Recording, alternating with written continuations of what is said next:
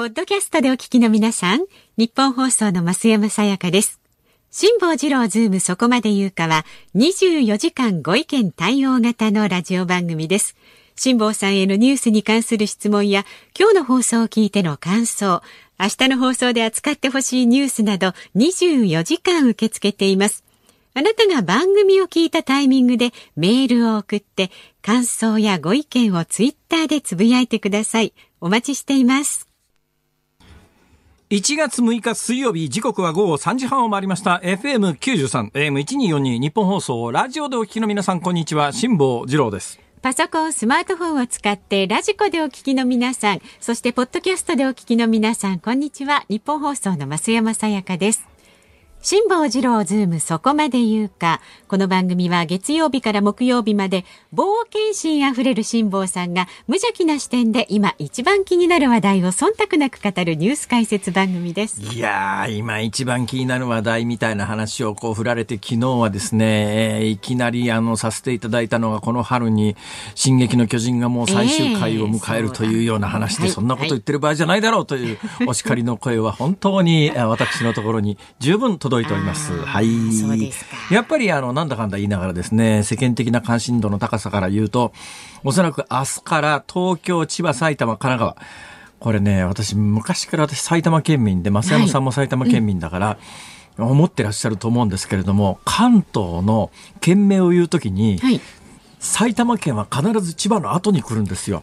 東京、神奈川、千葉、埼玉。だから、東京、神奈川、埼玉、千葉とは絶対言わないんだよ、これ。本当だ。必ず千葉埼玉なんだよ。これどういうことなんだろうね。確かにで私ね、埼玉県で小学校上がる1年前から育って、大学卒業するまで埼玉県にいた立場から言うと、ずっとどうして千葉埼玉なんだ？どうして埼玉千葉じゃないんだっていうのを、あ、き、気になったことないですか？一度も考えたこと私。ずーっと気になってて、未だに結論は出ないんですが、ええ。やっぱり未だに今回緊急事態宣言が発令されます。東京、神奈川、千葉、埼玉なんだよ。順序で言うと。まあ、しょうがないよ、神奈川の後に来るんだって。あ そこここが違うんだよね。ここがなんかね、あの、飛んで埼玉の映画でもそうだけど、奈川だけちょっと別格扱いで、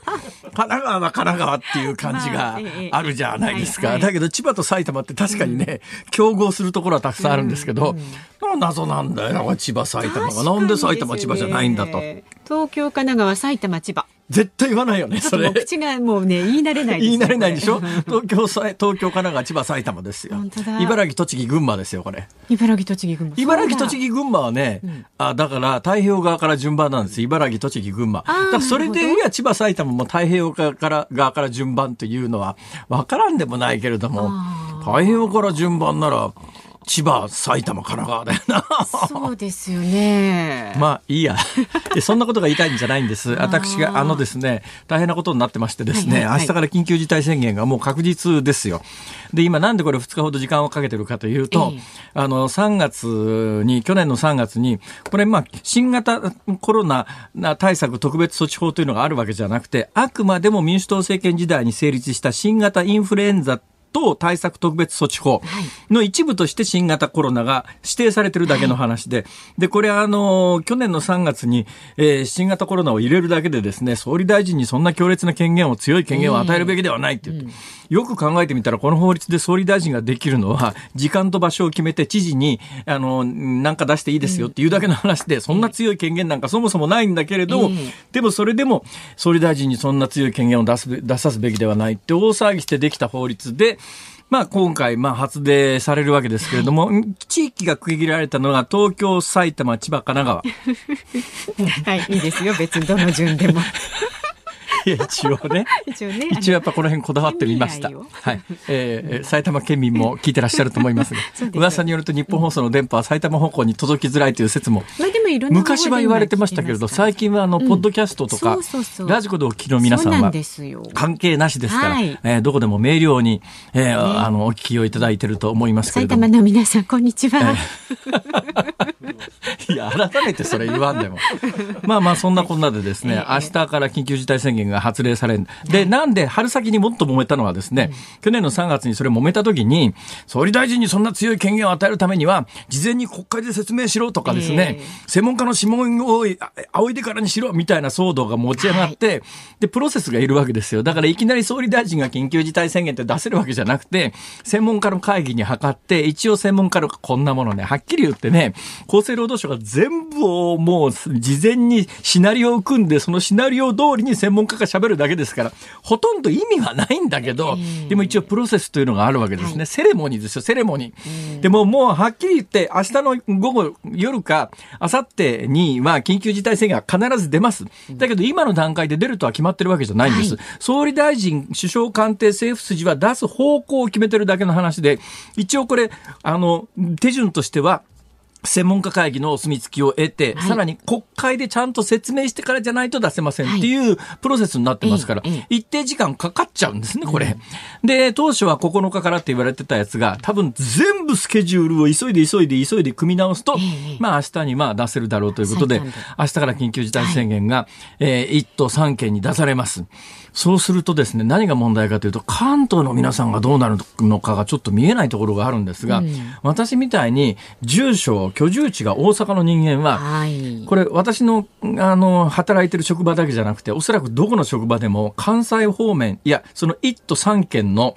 えー、居住対象者じゃないところにお住まいの皆さんの会社は多分ね、緊急事態宣言が出されてる間、この1都3県 ,3 県には立ち入るなっていう話に必ずなるんです。はい、でもすでに私が働いている大阪の局のいくつかからはですね、えーあの、緊急事態宣言が出されたら、東京行ってもらっちゃ困りますと。もうそういう話来てますはい。だから東京にいる人も大阪に来てもらっちゃ困ります。はいえー、だから、あの、うん、去年の秋に、私がやってるいくつかの番組の中で、えー、リモートが徐々にこう解除されて、実際にスタジオにお越しいただくという局面も年末だいぶ増えてきたんですが、これ全部ストップになりますから。はい、だから、1都3県にお住まいのタレントさんであるとか、評論家の皆さんが関西まで来て、テレビに出ていただくということはできなくなりますから、建前上。となると、まあ、リモートということになりますね。はい、で、私も居住地関西なんで、関西に複数の番組があります。まあ、日本放送のために関東にとどまって、関東にとどまり続けると、何が起きるかというと、うん、関西でやってるいくつかの番組は、コメンテーターとか喋り手ならばそれでもいいんだけど、司会となるとなかなかリモートで司会ってできないじゃないですか。となるともう帰らざるを得ないっていうことがあって、えー、明日緊急事態宣言が出された後だと動き、動けなくなっちゃいますから、今日中に大阪に帰ろうと思うわけですよ。はい、で、次いつ戻ってこられるかというと、通常は、はい、まあ3日か4日で済みますから、だこの間みたいにこの番組で申し上げたように、大阪に帰るときに床暖房をつけっぱなしで帰っても、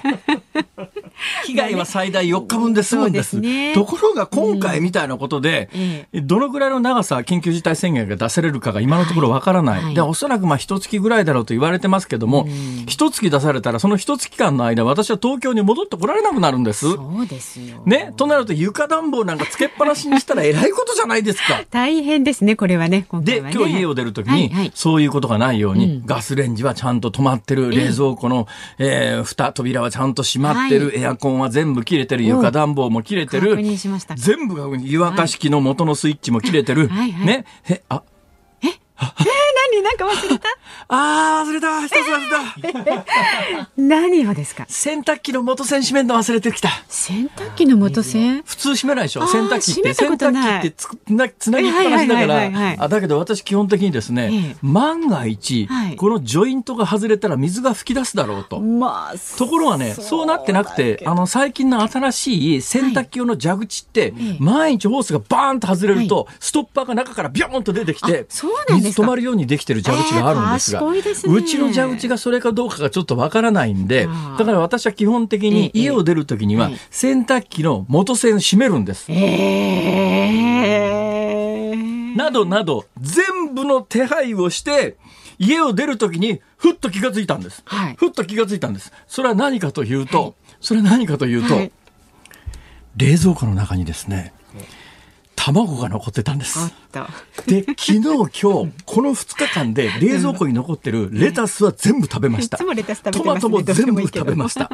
基本的に腐りそうなものは全部お腹の中にしまい込んだんですが、卵だけは、一時期にたくさん食べると、私医者に止められてるんです。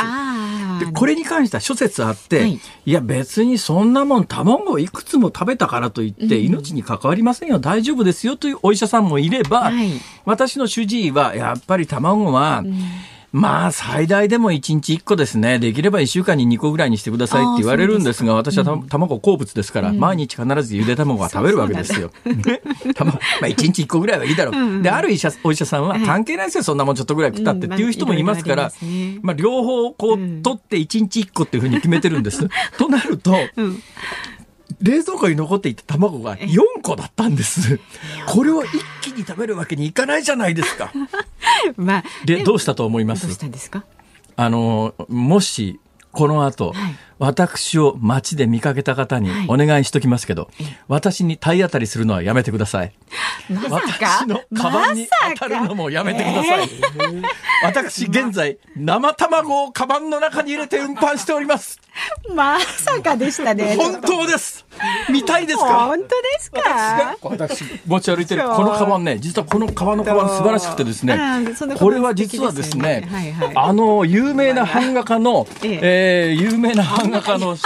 えっと卵バッグに入れて持ち歩いてますよ。宗像志功さんがあ宗像志功さん全国を版画ツアーするときに、えー持っていたという伝説の大阪のカバン屋さんが作る有名なババマンというところのカバンで私これ愛用してるんですけれども、はい、えーこの宗像志功が持っていたというカバンの中に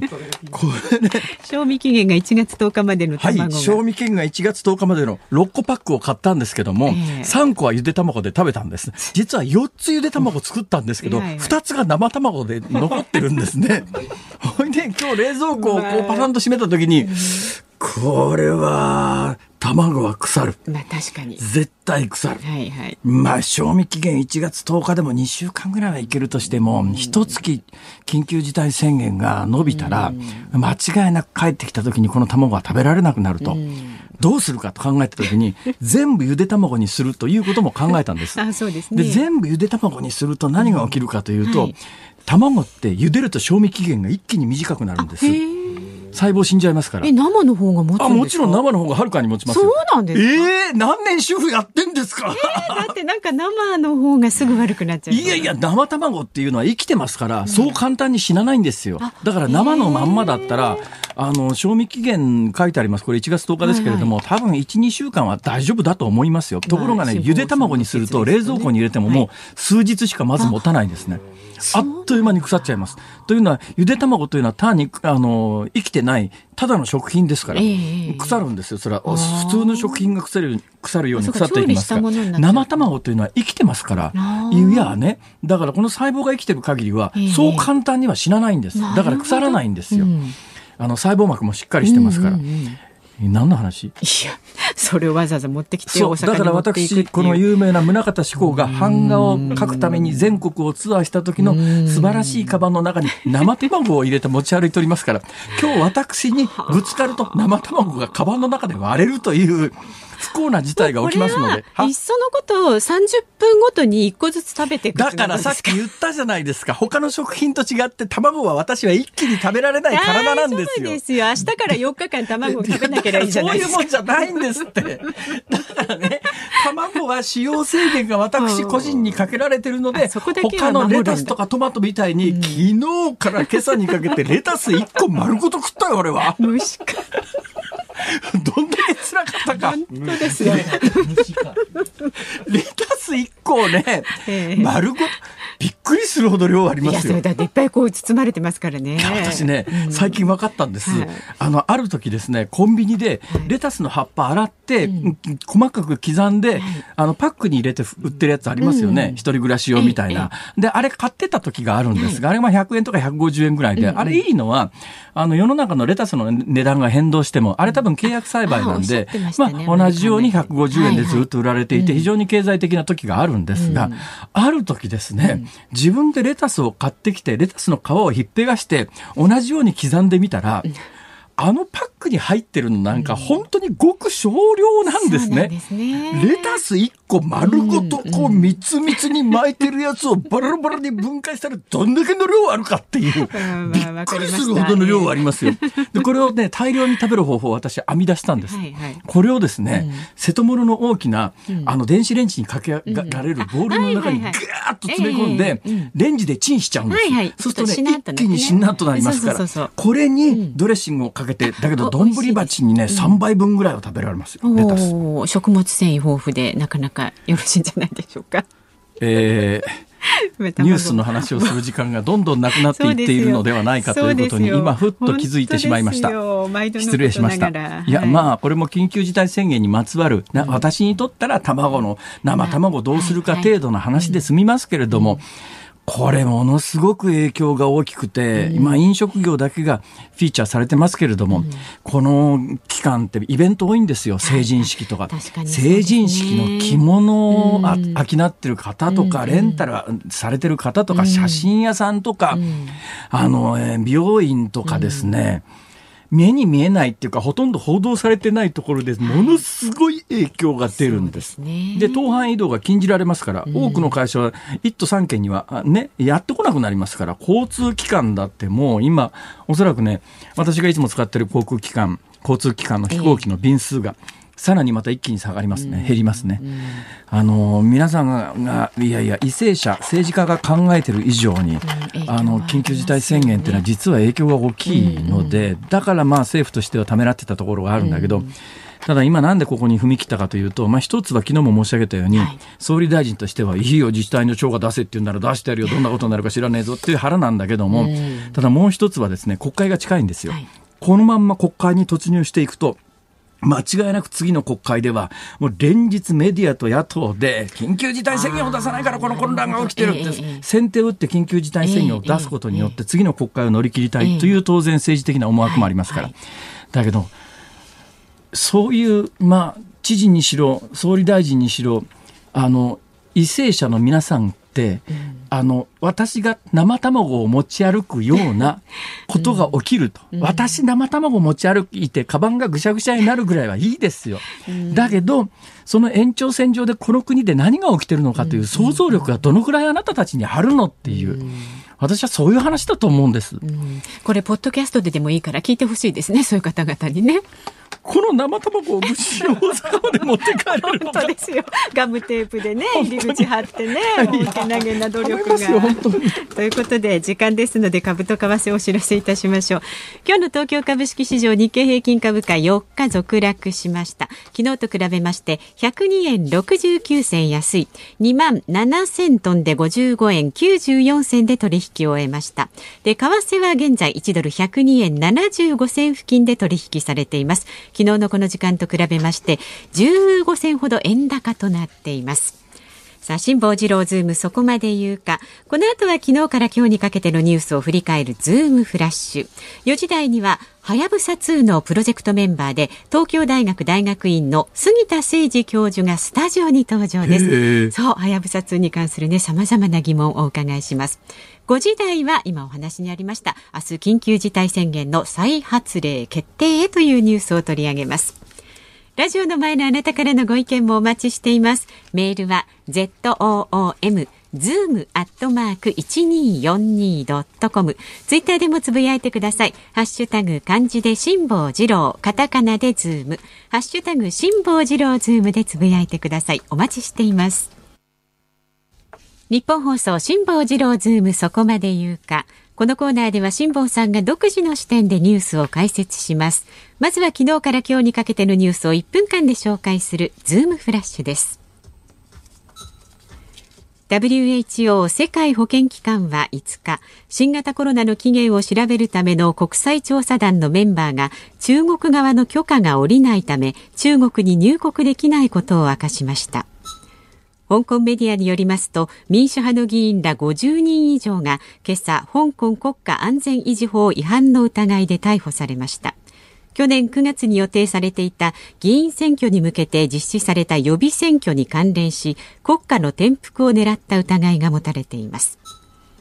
新型コロナに感染後、医療機関以外の自宅などで体調が悪化して死亡した人が去年の3月から12月までで122人に上ることが分かりました。特に12月は56人でした。この56人のうち生前に PCR 検査を受けてコロナの感染が分かっていた人は18人。死後の検査で感染が判明した人は38人でした。ロイター通信は中国の電子商取引大手アリババグループの創業者ジャック・マー氏が2ヶ月ほど公の場に姿を現しておらず SNS 上ではジャック・マー氏の行方をめぐり様々な憶測が広がっていると報じています。全国サンマ棒受け網漁業協同組合によりますと去年の全国のサンマ水揚げ量は前の年と比べて27%減って2万9566トンでした。記録が残る中での最低となった2019年を大きく下回り2年連続で歴史的不良となりました。ビデオリサーチが昨日発表した今年の正月三が日のタレント別関東地方でのテレビ CM 出演本数ランキング。1位は女優の橋本環奈さんで267本でした。2位は桃色クローバー Z 3位は紅白でも司会を務めた大泉洋さんでした。いやびっくりしました。このね、あの、ズームオン1のニュースフラッシュ、ズームフラッシュに関して言うと、私基本的に全くタッチしてないっていうか、ディレクターと構成作家の方が、決めてザーッとラインナップこう作るわけじゃないですか。はい、で、ザーッとこう今、増山さんが読み上げてるのを聞いて、うん。うん、一番最後の、あの、年末年始正月三が日のタレントさんの CM ランキング、これだけは別なんですが、それ以外の全項目、中国関連です。これ、あの、一つ一つみんな違うように見えますが、1項目目が WHO 新型コロナの起源の調査を中国側が拒否してるって話ですね。これ拒否してるというふうに報道されてません。今のところはですね、単に、えー、外交上のっていうか行政上の手違いによって今のところ入国できなかったという立て付けになってますから、だから拒否してるとは誰も言ってないんですけど、でももうこれあのコロナ関連ですよね。はい、で、もう一つコロナ関連で年末年始、あの医療機関以外の自宅などで体調が悪化して、これなんかね、畑井雄一郎さんなんかもこれに属すると思いますよ。うん、でね、今何が起きてるかというと本当に問題で、はい。はいこれ指定感染症2類以上っていうことになって、感染症の完全な防護ができてないと、医者も断るわけですよ。はい、で、新型コロナかもしれないと思うと、病院は、いや、ちょっとうちの病院やめてくれっていうことになって、たらい回しになっちゃって、だから新型コロナの以外の病床は全部空いてて、うん、新型コロナじゃなければスッと入れるところが、新型コロナかもしれないというと、搬送拒否されちゃうっていうことが起きてて、だこれね、あの、今後感染者、どんどん、昨日も申し上げたように、おそらく満単位で実際は、東京だけでも満単位、もしかすると一桁上いるはずですから、うん、PCR 検査増えてくれば、どんどん感染者広がってくるわけで、はい、とすると一定割合で重症者も死者も出てきますから、だ今みたいなことしてると、病院に運ばれずに亡くなる方ってどんどん増えるんじゃないのっていう話は一旦横に置いといて、これも中国関係の話ですよね。その下で、あの、中国の、あの、電子商取引大手のアリババの創業者が2ヶ月間、行方をくらましてるっていうか、一切連絡つかなくなっちゃってるって、これもしかすると当局に拘束されたかなんかじゃないの？っていうも？ちろん見方を、見方含みの話ですから何が起きたか分かんないですよ。だけどこうやって逆に言うと騒がれることでほっとかれたらあの命奪われたり、拘束されたりしちゃうところが、こうやって全世界的にニュースになると、あ、大丈夫ですよ、元気ですって出してくる可能性がありますから、これはニュースでやる意味はあるんだろうと思います。で、もう一つ、香港メディアの話ですが、まさに香港の民主派の議員50人以上が、あの、国家安全維持法違反の疑いで逮捕されたと。もう、要するに、後から罪名とつけて、いくらでも捕まえられる状況ですから、ほら、全部そうでしょ。で、もう一つのサンマの棒受け網漁も、これあの、公の海で大量に中国漁船が魚を取ってることとの関連。ね、だから実は全項目中国関連と。びっくりしました。ズームフラッシュでした。1月6日水曜日時刻は午後4時を回りました有楽町日本放送第三スタジオから辛坊治郎と増山さやかでお送りしています明日木曜日ね、飯田アナウンサーが、えっ、ー、と、12月17日以来、ズームに登場。そう？あ、そうなんです。だからなんか年末年始の挨拶等で顔見てるから、そんな感じはしないんですけど、オンエア的にはそうなんだね、きっとね。そうなんですよ。へへまあ、あの、小池都知事のインタビューにね。そういえば昨日なんか、これから小池さんのインタビューですって言いながら出てったような気がするな。今朝もね、その内容触れてますんで、よかったらラジコのね、タイムフリーでお聞きになってください。じゃあ明日それを聞くということになるんでしょうか。うんうんね、お話もあるかもしれません、ええ、私でもそれまでに卵が潰れてたらショックで出てこないかもしれません。まあそろりそろりと帰ってください気をつけて。さあメールご紹介しましょう。この方は名前がないのかな？はいはい。名前。知ってます？でもねさっきのニュースでね、はい、宮崎優子さんね、はい、これ原稿の中で、はい、えー、東京埼玉千葉それに神奈川って えそれって配慮ない気がつきました？気がつかなかった。ああ本当だ、えー、まあそれだけのことですが。思わず笑いそうになったんですから その話題の続きなんですけれどもラジオネーム星拓さん横浜市にお住まいの方ですね。この方、えー、神奈川県ですね、えー、こんにちは。先ほど話題になった都道府県の呼び名ですが全国だとこのような順番になっているようです総務省が総務省がつけている順番総務省が都道府県につけている順番は下記のようになっていますということでね、えー、こんな感じになってます。総務省は何、まあ、大体地図上の順番？えー、あ違う。いや、なんで、なんだろうな。この順番は何の順番だろう。だってこれで言ったら、関東地方言うのには、はい、茨城、栃木、群馬、埼玉、千葉、東京、神奈川って言わなきゃいけなくなりますよ。そんな言い方しないよね。確かに。まあ、とりあえず、あの、この番組では、えー、伝統的にでも日本放送のリスナーの方は、はいうん、えー、東海道地区に多いんでしょ？電波の届く範囲でいうと。ですから東京湾沿いですよね。ね。となると、まあやっぱり伝統的にたくさんいらっしゃるリスナーの方を優先して、東京、神奈川、千葉、埼玉、あ、やっぱりそうなるか。いや埼玉県民の皆さんごめんなさい。でも大丈夫今平等に聞けますから、もうじゃあその都度ね順番変えていきましょうかね。あの公平にね。バレないように。ちょっとずつちょっとずつやっていきましょう。はい、さあラジオの前のあなたからのご意見もお待ちしています。メールは z o o m zoom アットマーク一二四二ドットコム。ツイッターでもどんどんつぶやいてください。ハッシュタグ漢字で辛坊治郎カタカナでズーム。ハッシュタグ辛坊治郎ズームでつぶやいてください。この後は、あの、はやぶさ2のプロジェクトメンバー、東京大学大学院の杉田教授が登場です。さあではここでゲストの方の登場です。探査機はやぶさ2のプロジェクトメンバーで画像観測の責任者、東京大学大学院の杉田誠二教授です。どうぞよろしくお願いいたします。よろしくお願いします。よろしくお願いします。いや、なんかいい感じですね。どうでもいいですけど、すごい焼けてますけど、なんか、それは何ですか？コロナ自粛で散歩しすぎまして。えー、いや、そえー、コロナ自粛で散歩しすぎて日焼けした？わけわかんないですね。いやいや朝早くにあの歩くようにしてたら、そうですかこゴルフしてたんじゃないかって言われるんですけど、でゴルフじゃないんですいや、なんかいかにもね、年齢から言っても体格から言ってもね、ゴルフ焼けっぽいですよ。はい。全然できないです。すごい眉毛のキリッとしたね。まあ、最初沖縄の方かなと思ったらそうでもないんですね。あそういうふうにあれなんですね。えー、なんかね、全くそういうのと関係ない、ね、どちらの方ですか？静岡。静岡ですか？はい。静岡ですか？えー、いや、私ね、羨ましいんですよ。なんかね、こう、はやぶさ2みたいなののプロジェクトって夢があるじゃないですか。そこになんかこう、もう好きなことやってて、給料もらえてって。なんか。それはね、その通りです。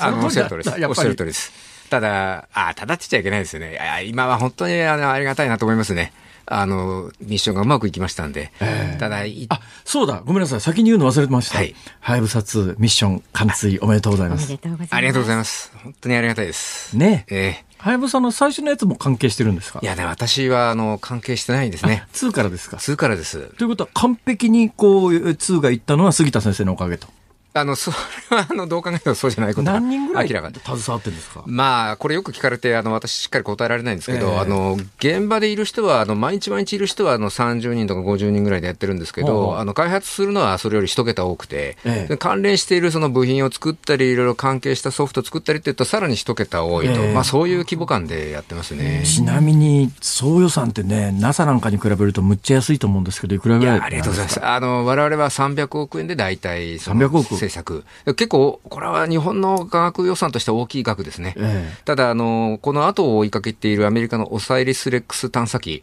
これはほとんど同じ目標で同じような惑星、小惑星に行ってるんですけど、え、こっちの方は1000億円でやっておりまして。あの、今年かな、中国が月の裏側かなんか行ったじゃないですか。はい、探査機着陸させましたよね。あれでいくらぐらいのプロジェクトなんですかね？あれはあんまり考えたことないですけど、まあ。中国の予算って分かんないですからね。えー、日本で同じようなものを作ったら、あの、えー、1000億はかかると思いますよね。あえー、アメリカで作ったらもっとかかる、ね、かかりますよね。いや、あのね、別私は、あの、はやぶさ2は大変感動しましたし、うん、もう、もう、もう高く高く、これ以上表現ができないぐらい高く評価してるんだけれども、どうもですよ。月、どうしていかないんですか？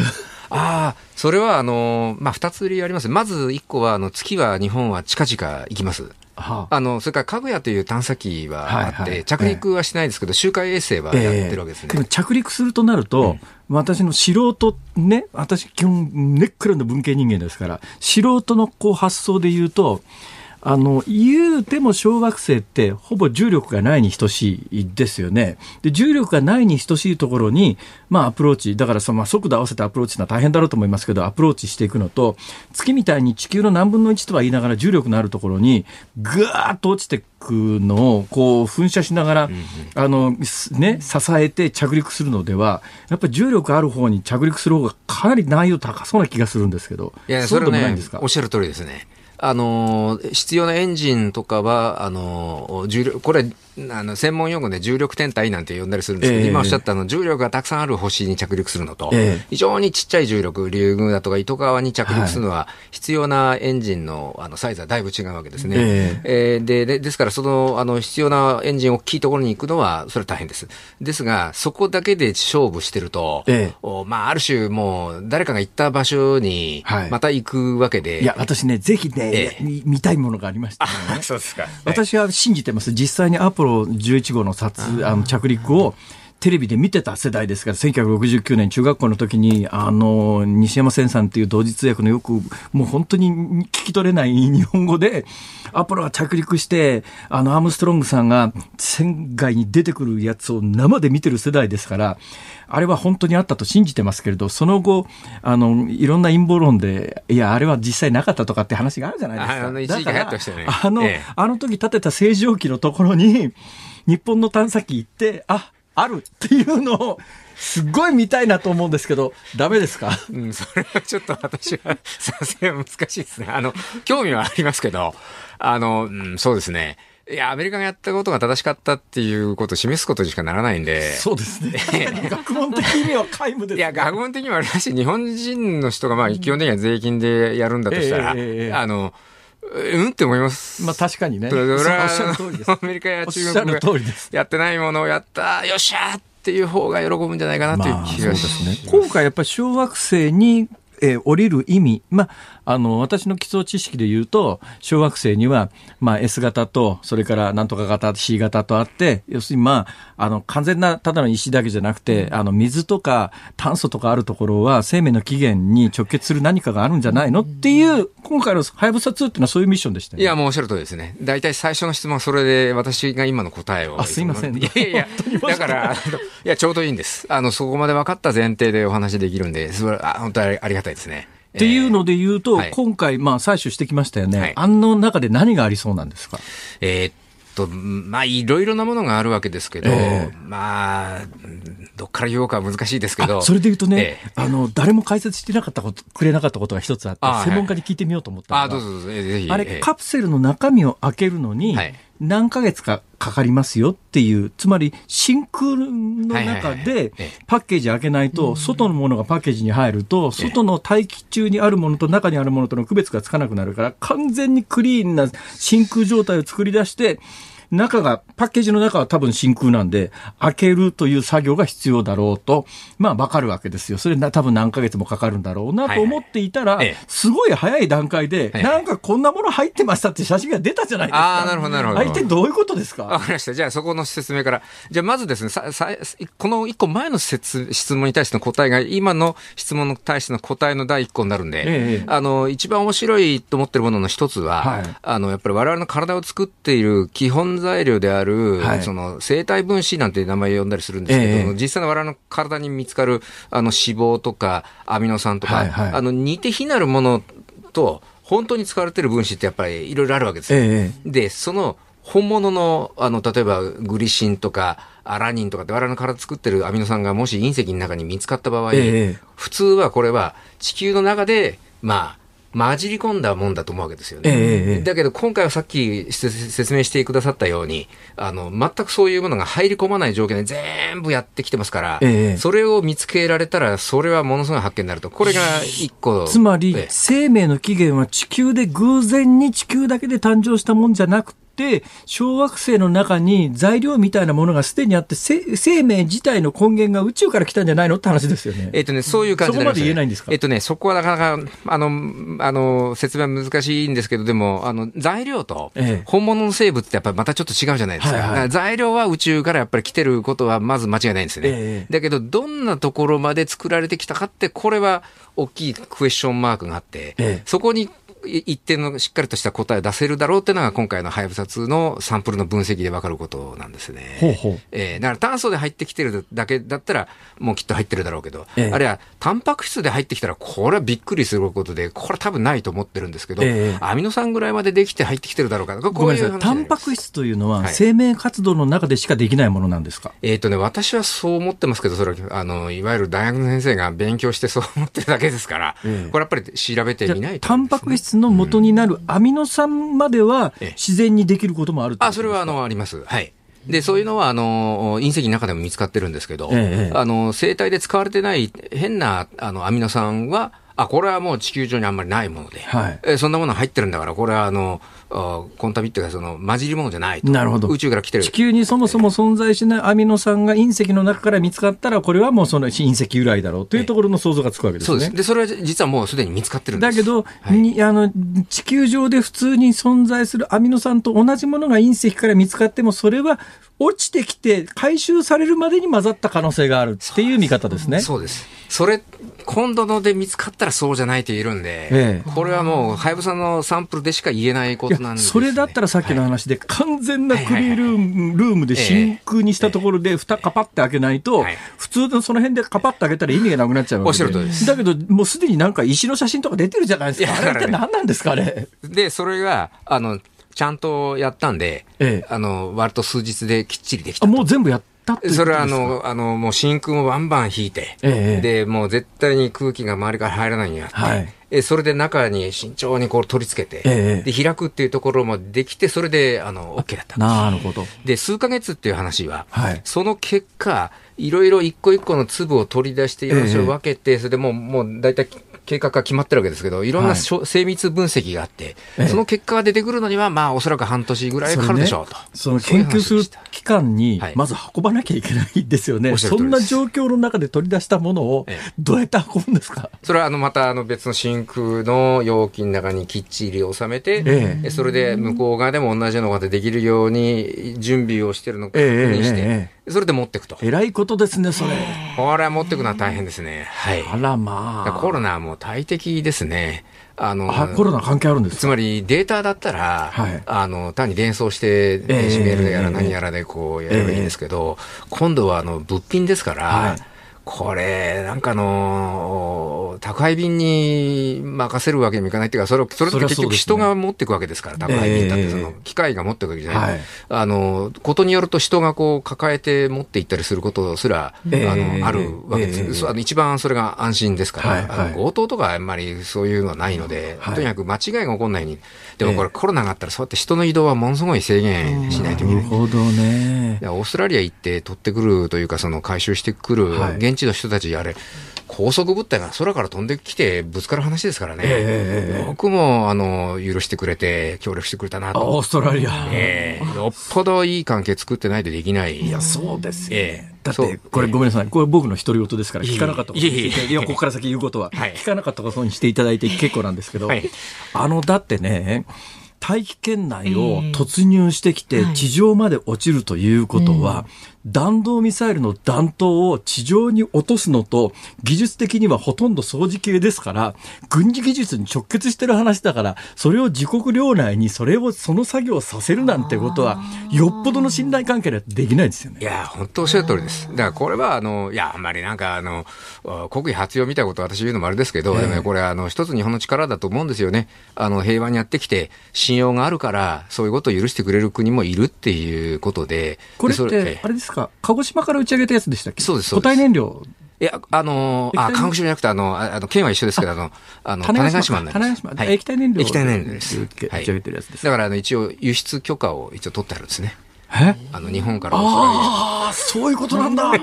また手続きややこしいですねそれ ええ。ー、随分遠回りなんです本質的な話を聞く前に一つだけどうしても個人的興味で聞かせてください、はい、先生、はい、宇宙人っているんでしょうか？あそれは絶対いるのはそそその質問は簡単に答えられちゃうんですよね、ええ、いるいるんですね。いる。いるんですけど見たことありませんし。まあまあこれだけ夜空に恒星があって、銀河の大きさであるとかっていうのを考えたら、それはまあああ、いるだろうな、どっかにっていう感覚ですよね。えっ、とね、まあまあ、それに近いんですけど、でも、まあ、あの、いろいろと生命の起源みたいな研究、私自身もやってきて、えー、で材料みたいな物質がどれだけ宇宙にあるかって考えると、はい、結構たくさんあるんですよね。なるほど。で、そでその次に今の辛坊さんがおっしゃったその掛け算の議論で、これだけの可能性がありますよって考えたら、はい、それはいないと考える方が難しい。なるほど。いや、私も全くそう、ただごめんなさい。ただ、それがあの UFO みたいな形で今来てるのかとか、えー、我々がこれから近い将来のうちに見つけられるのかとか、えー、あるいはなんか通信できるぐらい相手も文明を持っててって話になると、急にこれはあの、分からなくなってくると、えー、まあそこがどう見るか、ね、そうですね。いや、私、全く先生と個人的に同じ感覚なんですけども、はい、だから聞くんですけど、えー、私の知り合いの女性でですね、辛坊さん、あのね、私絶対ね、私たちの間に宇宙人紛れ込んでると思うのっていう人がいるんですが、どうしたらいいでしょう？いやいや、それはそれで、あの、その、そうかもしれない。えー、いやいや、別にそれで困らないというか、ええー、あの、いや、えー、まあ私は絶対ないと思ってるんですけど、私もね、それを。どう、これ否定したもんかどうしようか、すごい迷ってですね、えー、そうだねって言っちゃったんですけどね。いや、綺麗な人だと思うんですから。いや、きっとそういう話だろうなとちょっと思いながら拝聴してたんですけれども。えー、すいません。いやいや。えで、本来、本論に入りますが、はい、先生その中で何を研究されてたんですか？あの、そうですね、研究はまあ、ざっくり言うと、竜宮の研究で、私は探査機の専門家というよりは、はい、あの、竜宮とか小惑星、小惑星の方が専門なんですそういうことになります。だから、あの、よくテレビで説明をされるあの、津田さんはもう、あの、探査機の専門家で、ええ、もうとにかく彼があの、探査機を操って、まあ彼だけじゃなくて彼が率いるチーム全体が機械的なものは。ええで、もう、もう弾道がこう目に見えるとか、あんまりいい加減なこと言ってないんですけど、その頭脳明晰でこうバッとやるから着地もできる。はあ、で、我々の方は、あの、竜宮そのものの画像を見て、ええ、あ、これはこういう星だとか、え、あ、ここのところはこういうふうにできているから、あの、こういう状況じゃないだろうかっていうのは、隕石の分析だと、他の小惑星のいろんな他の探査機のデータと、総合的に組み合わせて、えー、こうじゃないでしょうかって進言して、それで、はい、あの着地点だとかあ、ここに行くべきだとかっていうのを、まあ、みんな議論するための材料を出すというのが仕事になるいやそのために今回、あれですか、はい、その先生が開発されたようなカメラで、はい、竜宮の表面見ながら、着陸地点はあの辺だみたいな資料を出されるわけですそういうことになります、いやそうするとね、とんでもなく遠くにある星じゃないですか。はいはい、ね、そうすると、そこから出た電波が地球に届くまでだってだいぶ時間かかりますよね。おっしゃる通りです。どのぐらいかかるんですか？これは片道が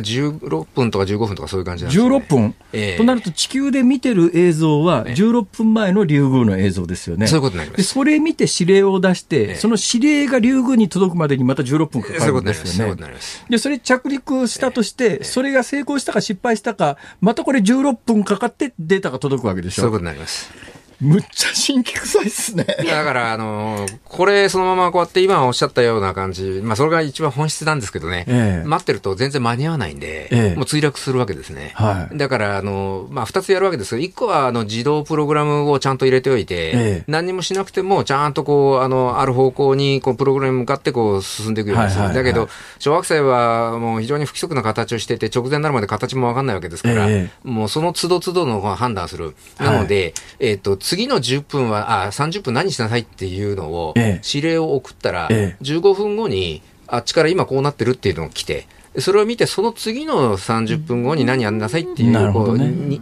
似手先を送るような、そういうのをやって、で、いわば人間がですね、あの、全体のコンピューターシステムの中にこう、あの、入ってるみたいな。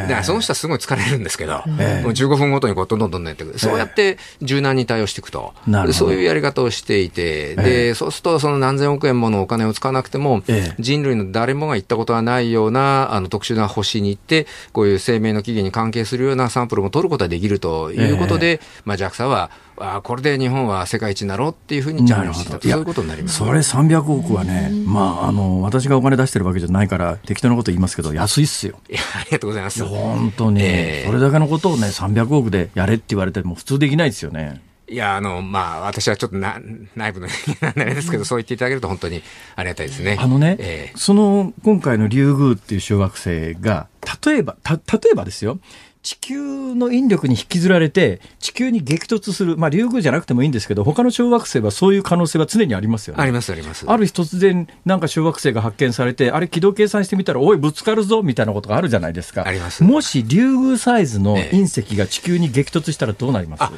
え、激突したらですか、1キロサイズなんである直径1キロぐらいなんで、はいはい、まあ、人類のあのあの文明みたいのはかなり大打撃になるという感じですね。あの気候が大変動しちゃうようなことになります。塵がわーっと上がって気候大1キロぐらいのものでもそうなっちゃうんですあの結構それは大きく影響します。でね、えー、それだアルマゲドンという映画があったじゃないですか。ね、あの、えー、その小惑星に核爆弾仕掛けて、ぶっ飛ばして割っちゃうっていう、えー、あれって現実味のある話ですか？えー、っとですね、まあこれ二つ答えがあるんですけど、一個はそれはあのややろうと思ったらできる。だけどもう一個の答えは、あの、あんまりいい手じゃないっていう。ああの、それよりは、こう、ちょんと、おあの、押してやるだけでいいですか？ずらしてやるのが一番いいですね。あ、ちょんと押してやるだけで軌道は変わるんですか？それは、あの、どのくらい前に見つかるかによりますよね。はい、明日ぶつかってくるじゃもう、当然遅いわけですけど、ええ、その、こういうのは30年前とか20年前に見つければ、はい、ほんのちょっと押せば、もう、地球の半分とか距離を移動させればいいいそれ30年前に見つけて、それが30年後に地球に当たるっていう計算はできるんですか？それはあの定例に望遠鏡で観測すれば、今の技術でそういうことはあの予でもね、今年かな、去年か、うん、去年発見されたいくつかの小惑星で、本当に直前にならないと分かんない数十メートル規模の小惑星ってのいくつかありましたよね。そうなんですよ。でね、それはだからちっちゃいんで、ええ、見つけるのがなかなか困難なんですよね。数十メートルだとやっぱりなかなか見つからない。じゃあ、その数十メートルぐらいが当たるとどうなるんですか、え十メートルだとですね、例えばあの、実はあの、あの、2017年ね、え、ツングースの大爆発ですか？それよりもっと最近で、あの、チェラビンスク隕石っていうのが。ロシアに起こったやつですね。はい、あれは、あの、あの、大気圏に入ってくる前が20メートル弱？十数メートルぐらいだったんじゃないか、あれで十数メートル？だけど、あの、えー、あのシベリアのかなり広い範囲が、はいはいはいあの人ほとんど誰も住んでなかったところだから何も起きなかったけど、えー、人が住んでたら大惨事っていう話だったじゃないですか。あれあの50メートルから100メートルぐらいの大きさなんで、でこれ2倍違うだけであのあの重さでいうとあの10倍違っちゃうわけですね。直径はその重さ3乗2の3乗ですからね。なるんで、はい、この辺ぐらいが結構一番この危ないポイントで。で、逆にそれよりもっと大きくなると、まあ、そうめったにぶつかってこないんで、ええ、まあ、ツングースカとチェラビンスク、なんだか知らない両、両方ともロシアに 落ちるわけです。まあ、国土広いですからね。いや、まあ、この辺が。まあ、仮にですよ、仮にですよ、直径30メートルの小惑星が、3日後に東京に直撃しますみたいなことになったとき、どうしましょう ?3 日後は厳しいですね。それはもう、あの、なるべくみんなで逃げるしかない。どこに逃げたらいいそれはちょっと、あの、こういう惑星科学とかやってる人に聞いても、そ,、ね、その、役に立つ答え出てこないんで、ちょっとあの、あの申し訳ないという。これが最後の質問かと思うと、自分が情けないわ、俺は。本当に。でも興味深いお話ばかりでした。あやぶさつの質問があんまり。ごめんなさい。もう一遍来てください。すいません。いやいやいや、ちょっと調子乗りすぎました。いやいや、面白かったです。すごい。いや、でもいろいろ。ね、私ね、文化系ですけど、知りたいことはいっぱいあるんで、また教えてください。わかりました。はい。だってそのうち分析結果も出てきますからね。あの、近くございますんで。はい。お待ちしております。はい、ありがとうございました。どうもありがとうございました。東京大学大学院の杉田精司教授でした。ありがとうございます。1月6日水曜日時刻は午後5時を回りました。辛坊治郎です。ニッポン放送の増山さやかです。辛坊治郎ズームそこまで言うか。さあエンディングリクエストコーナーです。今週は元気の出る曲ということでお届けしております。月曜日ウルフルズ火曜日広瀬香美さん、うん、実は私元気が出る曲と聞いた時に真っ先に思い浮かぶのは、はい、もう間違いなくマッキーのどんな時もなんです。ああ、どんな時、ね、牧原紀之さんのどんな時も元気出ませんか、うん、出る出る出る。明るくなる。大丈夫ですか？牧原さん、うん、去年逮捕されたよね、確か。大丈夫です。大丈夫ですか、はい、あれ判決出たか？出てますね。出てます。出てますね。うん、あ、OK です。OK ですか？じゃあ、マッキーのどんな時も。お願いします。さあ番組ではラジオの前のあなたからのご意見24時間受け付けていますのでね明日の放送で扱ってほしいニュースや話題辛坊さんへの質問なんかも送ってください。ツイッターもチェックしています。メールは zoom アットマーク 1242.com ツイッターハッシュタグ漢字で辛坊治郎。カタカナでズーム。ハッシュタグ辛坊治郎ズームであなたからのご意見お待ちしています。辛坊さんが独自の視点でニュースを解説するズームオン。今日最後に特集するニュースはこちらです。明日、緊急事態宣言の再発令決定。政府は新型コロナの感染拡大に伴い、明日7日に緊急事態宣言の再発令を決定します。効力が発生するのは明日7日の夜か、明後日8日の見通しです。明日7日の夜に発行すると、効力が発生するということになると、私は当番移動を封じられてしまいますので、で今日明日中に大阪に帰っておかないと、えー、週末の大阪発の仕事に差し支えるということで、うん、申し訳ありませんけれども、ちょっと大阪の方に帰らせていただくということで、うん、来週以降、この番組は、えーえー、まあ、木曜日バージョンですね、関西支社を通じて、えー、増山さんと、今もうほとんどタイムラグないですからね。今実際こうやってお聞きの皆さんは、あの、スタジオの模様が目に浮かぶかどうかわかりませんけれども、アクリル板は隔てて、はい。まあ大体1.5メーター弱、いや2メーター弱ぐらいの距離で私と増山さんはこう対峙しながら喋ってるわけでありますが、はい、えー、木曜日バージョンということになると東京、大阪500キロ離れたところでお互い喋るんですけども、うん、全く違和感ないっていうか。聞いてる方は全然ね、この区別つかないですよね。この音響システムどうなってんだぐらいすごいですよね。多分、聞いてらっしゃる皆さんは来週以降もですね、うん、えー、違和感なくあのお聞きをいただけると思いますんで、うん、その辺は安心していただきたいんですが、私はあの緊急事態宣言で大阪にどうしても帰らなきゃいけない。帰ると、まあ、最低1か月。で前回のケースでいうと前回覚えてますか？最初4月7日にあの、はい、出されて、で、1回延長になったんですよ。ね。ね最終的にはほぼ2か月、5月25日まで続きましたから。はい、まあ、今回は私はね、そこまで続かないんじゃないかとは思いますけれども、可能性としては十分ありますので、一月半ぐらいは東京に帰ってこられないということを前提にすると、うんまあ、冷蔵庫の中のものが腐っちゃいけないということで、昨日、今日にかけて、あるもの全部食べて、残った生卵だけは今、カバンの中に入れて持ち歩いてるという、なんとも悲惨な状況になって、もう今日ね、本当にね、抜き足差し足そうとかありますから。ゆっくり帰ってくださいね。えで、都3県が、はい、緊急事態宣言の対象です。だからね、一つ注目なのは、大阪が対象になってないんですよ。で、ね、いわゆるそのベッドの状況で、まあ、医療的に逼迫しているという話になってますよね。はい、で、逼迫のパーセンテージを見る限り、大阪の方がパーセンテージ高いんですが、うんうん、ただ、まあ、感染者数の推移を見ると、まあ、比較的東京に比べると大阪落ち着いてるかなと思うんですけども、うん、大阪が突出して、あの、東京に比べて感染者数が人口あたりで少ないかというとそうでもないわけで、そうするとまあ、1都3県だけ封じることに何の意味があるんだっていうのは、ぶっちゃけ、こで1都3県以外の人たちが東京に入ることを封じますって話だと、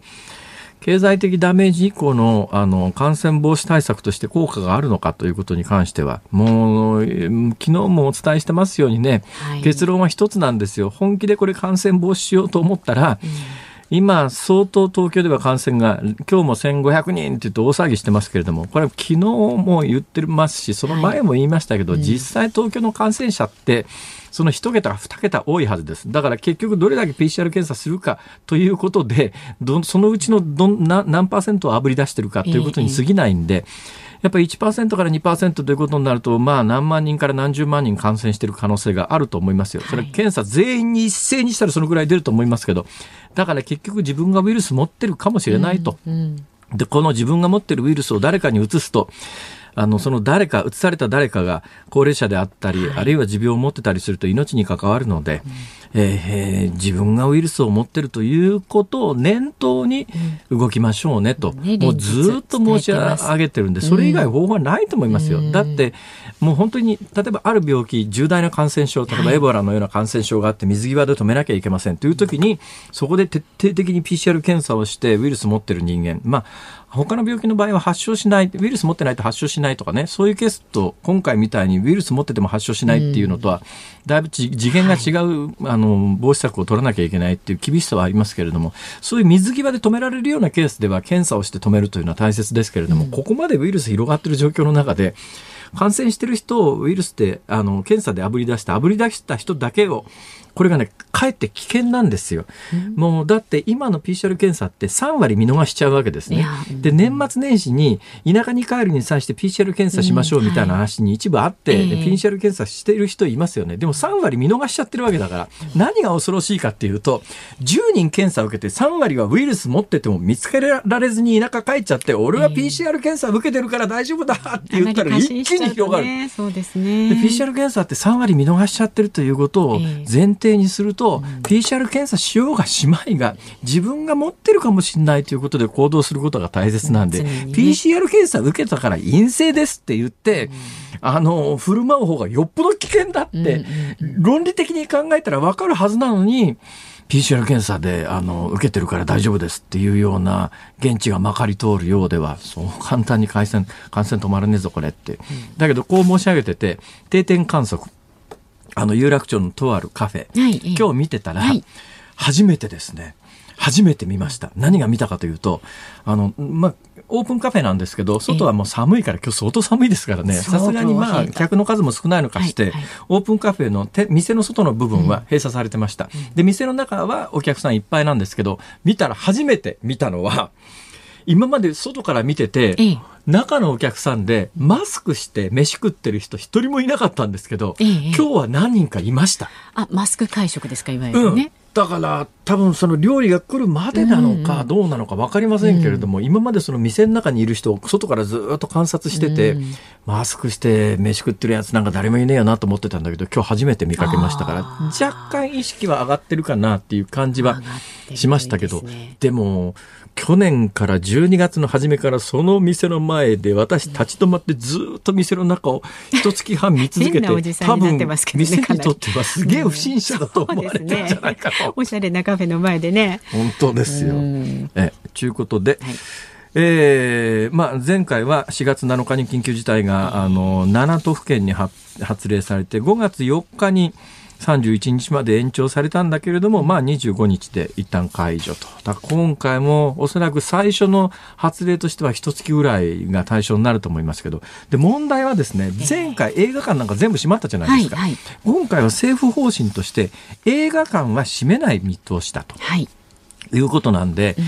4月の緊急事態宣言に起きたことと同じことは起きない可能性があります。で、だけど何度も申し上げてますけれども、4月の緊急事態宣言が効いたか効かなかったかというと、緊急事態宣言が出されるよりも前に、1週間ぐらい前から志村けんさんが亡くなったあたりで一気に人の動きが止まって、一人が何人に移すかという数字が劇的に減ってたということを考えると、ええ、で、あの4月の7日の直前の4月の6日に銀座4丁目の角に立って私 VTR 撮影して、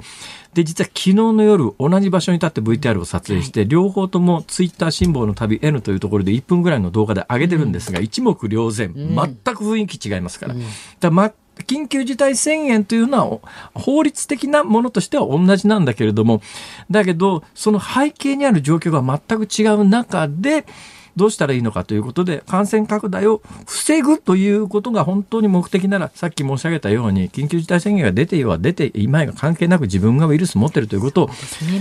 で、ね今、国会で議論になりつつあるのは、今日あたり新聞に一斉に出てますけれども、えー、で、今、要請することしかできないわけですよ。うんうん、で、政府ができるのは、明日政府は宣言出しますけれども、えー、例えば一月間に限って東京と埼玉、千葉、神奈川の3県のこの4つの自治体に関して緊急事態宣言の対象にしますよというところまでしか政府の力はありません。はい、で、それぞれの知事がその県内、都内で何をするかを発表するという手続きなんで、だけどこれはもう、あの、基本的に罰則がこの法律にはありませんので、えー、お願いベースでしかない。うん、で、これお願いベースじゃなくて、あの、罰則つけてもいいんじゃないの？っていうのが今の特措法の改正案なんですが、今朝の新聞を見る限り、えー、野党、共産党は罰則をつけることに反対、えー、立憲民主党も基本的に罰則はあるべきではないと。やっぱりこれ罰則つけるかつけないかでも、この国会で、はい、改正に関しては大きな議論になりそうです。以上、ズームオンでした。お送りしているのは牧原紀之でどんな時も1991年ですって。ねもう間もなく30年っていうか30年ですね。びっくりですね。昔の曲はい名曲です。はい。さあ、お聞きの日本放送、この後は健康あるあるワンダホを挟みまして、鶴光市長、美和子様の登場、鶴光の噂のゴールデンリクエスト。明日の朝6時からは、飯田浩二の OK 工事アップです。明日はですね、慶應義塾大学教授で国際政治学者の細谷雄一さんをコメンテーターに、緊急事態宣言、そしてアメリカ・ジョージア州上院、えー、決選投票を取り上げるということです。そうですね。アメリカのジョージア州の上院で、一、はい、人でも共和党の議員が誕生すると、上院のバランスが共和党優勢になりますから、これ非常に重要です。注目ですね。はい、で、そんな、えー、明日なんですが、3時半からのこの辛坊治郎ズーム、そこまで言うか、飯田アナウンサー登場しますが、辛坊さんずいぶん会ってないから、欠乏症になっちゃうじゃないですか？いやいや、そんなことないです。全然大丈夫です。とにかく私が今、関心事としては、はいはい、生卵をどうやったら無事に自宅まで持って帰れるかという、もうこれしか考えておりませんので、明日この時間にご報告をさせていただきます。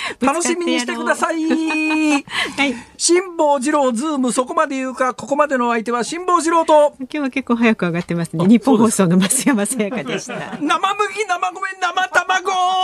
日も聞いてちょうだい